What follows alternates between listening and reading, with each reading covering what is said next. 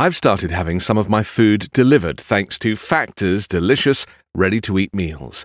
Every fresh, never frozen meal is chef crafted, dietitian approved, and ready to go in just two minutes. You'll have over 35 different options to choose from every week, including Calorie Smart, Protein Plus, and Keto. Also, there's more than 60 add ons to help you stay fueled up and feeling good all day long. What are you waiting for? Get started today and get after your goals. Flexible for your schedule, get as much or as little as you need by choosing your meals every week. Plus, you can pause or reschedule your deliveries anytime. Factor is the perfect solution if you're looking for fast, premium options with no cooking required. Head to factormeals.com slash 5minute50 and use code 5minute50 to get 50% off. That's code 5minute50 at factormeals.com slash 5minute50 to get 50% off. Coming up on 5 Minute News. On Memorial Day, Biden remembers generations of fallen US troops. Agreement in principle for debt ceiling deal, but many Republicans unhappy. And Russia issues arrest warrant for Lindsey Graham for his stance on Ukraine war. It's Tuesday, May 30. I'm Anthony Davis. President Joe Biden lauded the sacrifice of generations of U.S. troops who dared all and gave all, fighting for their country, and called on Americans to ensure their sacrifice was not in vain in memorial observations at Arlington National Cemetery. Biden was joined by the traditional wreath laying ceremony by First Lady Jill Biden, Vice President Kamala Harris, and Harris's husband, Douglas Emhoff, for the 155th National Memorial Day observance.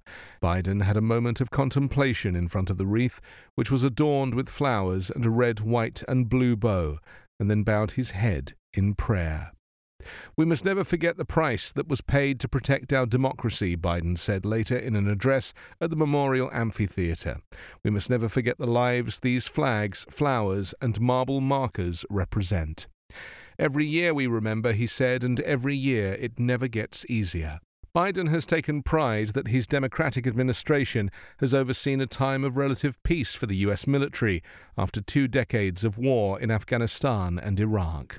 Biden connected the sacrifices of some 400,000 Americans buried at Arlington to the work of U.S. troops deployed around the world today, saying the impact of the fallen men and women goes far beyond those silent stones of the solemn burial ground.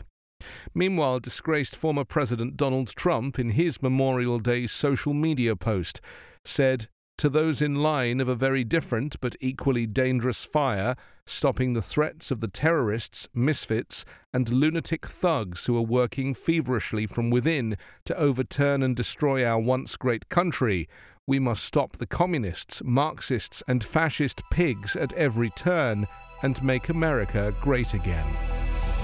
The details of the debt ceiling deal between President Joe Biden and House Speaker Kevin McCarthy were released on Sunday in the form of a 99 page bill that would suspend the nation's debt limit through 2025 to avoid a federal default while limiting government spending. The Democratic president and Republican speaker are trying to win over lawmakers to the plan in time to avert a default that would shake the global economy. But Congress will be scrutinizing and debating the legislation, which also includes provisions to fund medical care for veterans, change work requirements for some recipients of government aid, and streamline environmental reviews for energy projects. McCarthy said the House will vote on the legislation on Wednesday, giving the Senate time to consider it before June 5th, the date at which Treasury Secretary Janet Yellen now says the United States could default on its debt obligations if lawmakers did not act in time. Some hardline MAGA Republicans have expressed early concerns that the compromise does not cut future deficits enough, while Democrats have been worried about proposed changes to work requirements in programs such as food stamps. The agreement would keep non defence spending roughly flat in the 2024 fiscal year and increase it by 1% the following year, as well as suspend the debt limit until January 2025, past the next presidential election. For the next fiscal year, the bill matches Biden's proposed defense budget of $886 billion and allots $704 billion for non defense spending. Overall, the White House estimates the plan would reduce government spending by at least a trillion dollars, but official calculations have not yet been released. Russia's Interior Ministry on Monday issued an arrest warrant for US Republican Senator Lindsey Graham following his comments related to the fighting in Ukraine. In an edited video of his meeting on Friday with Ukrainian President Volodymyr Zelensky that was released by Zelensky's office, Graham, a Republican from South Carolina, noted that the Russians are dying and described the US military assistance to the country as the best money we've ever spent.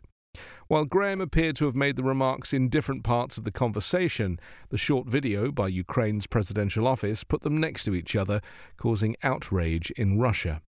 Russian President Vladimir Putin's spokesman Dmitry Peskov commented on Sunday by saying it's hard to imagine a greater shame for the country than having such senators.